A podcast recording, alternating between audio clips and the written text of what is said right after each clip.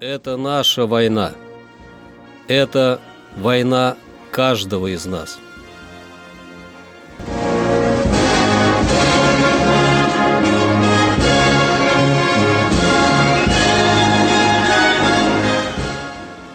Проект информационного агентства «Регнум. Война. Хроника 1941-1945 годов. 9 ноября.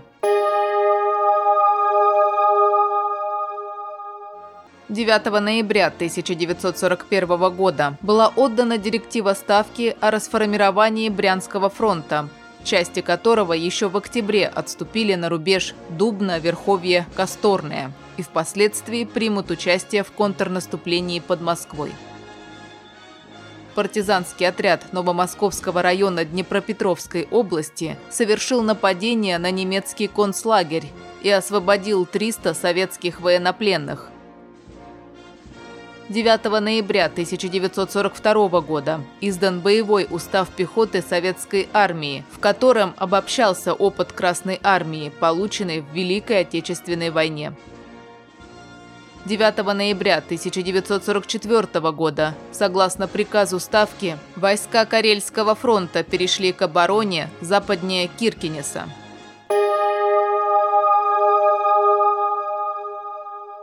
Ваак Акопович Шагунян родился в 1906 году в семье зажиточного купца.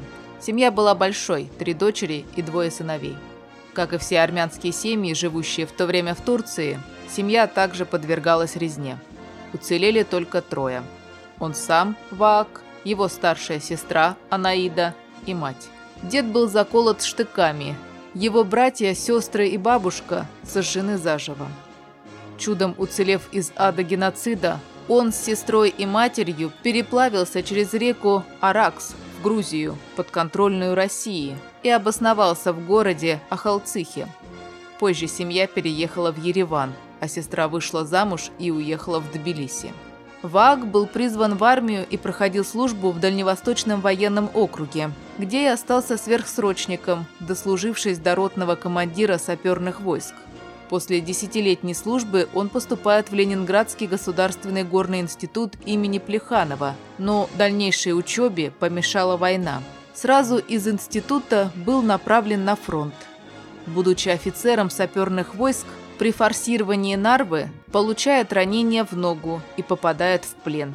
Мать его получает уведомление из военкомата о том, что сын пропал без вести и до конца войны считает его погибшим. Однако, как выяснилось уже после войны, все эти годы он находился в плену. По его рассказам, он сменил два концлагеря. Последним местом пребывания стал Бухенвальд, откуда он и был освобожден американцами. В период пребывания в плену Ваак предпринимал несколько безуспешных попыток бегства. По его рассказам, каждый раз его ловили, травили собаками, избивали и бросали в карцер – Особенно помнится его рассказ о последнем побеге. Шесть дней скрывался в лесах, бродя по ночам без всякой ориентировки. На его след вышли собаки. За три дня поиска беглеца заключенных, видимо того же барака, держали без хлеба, пытаясь выяснить имя организатора побега.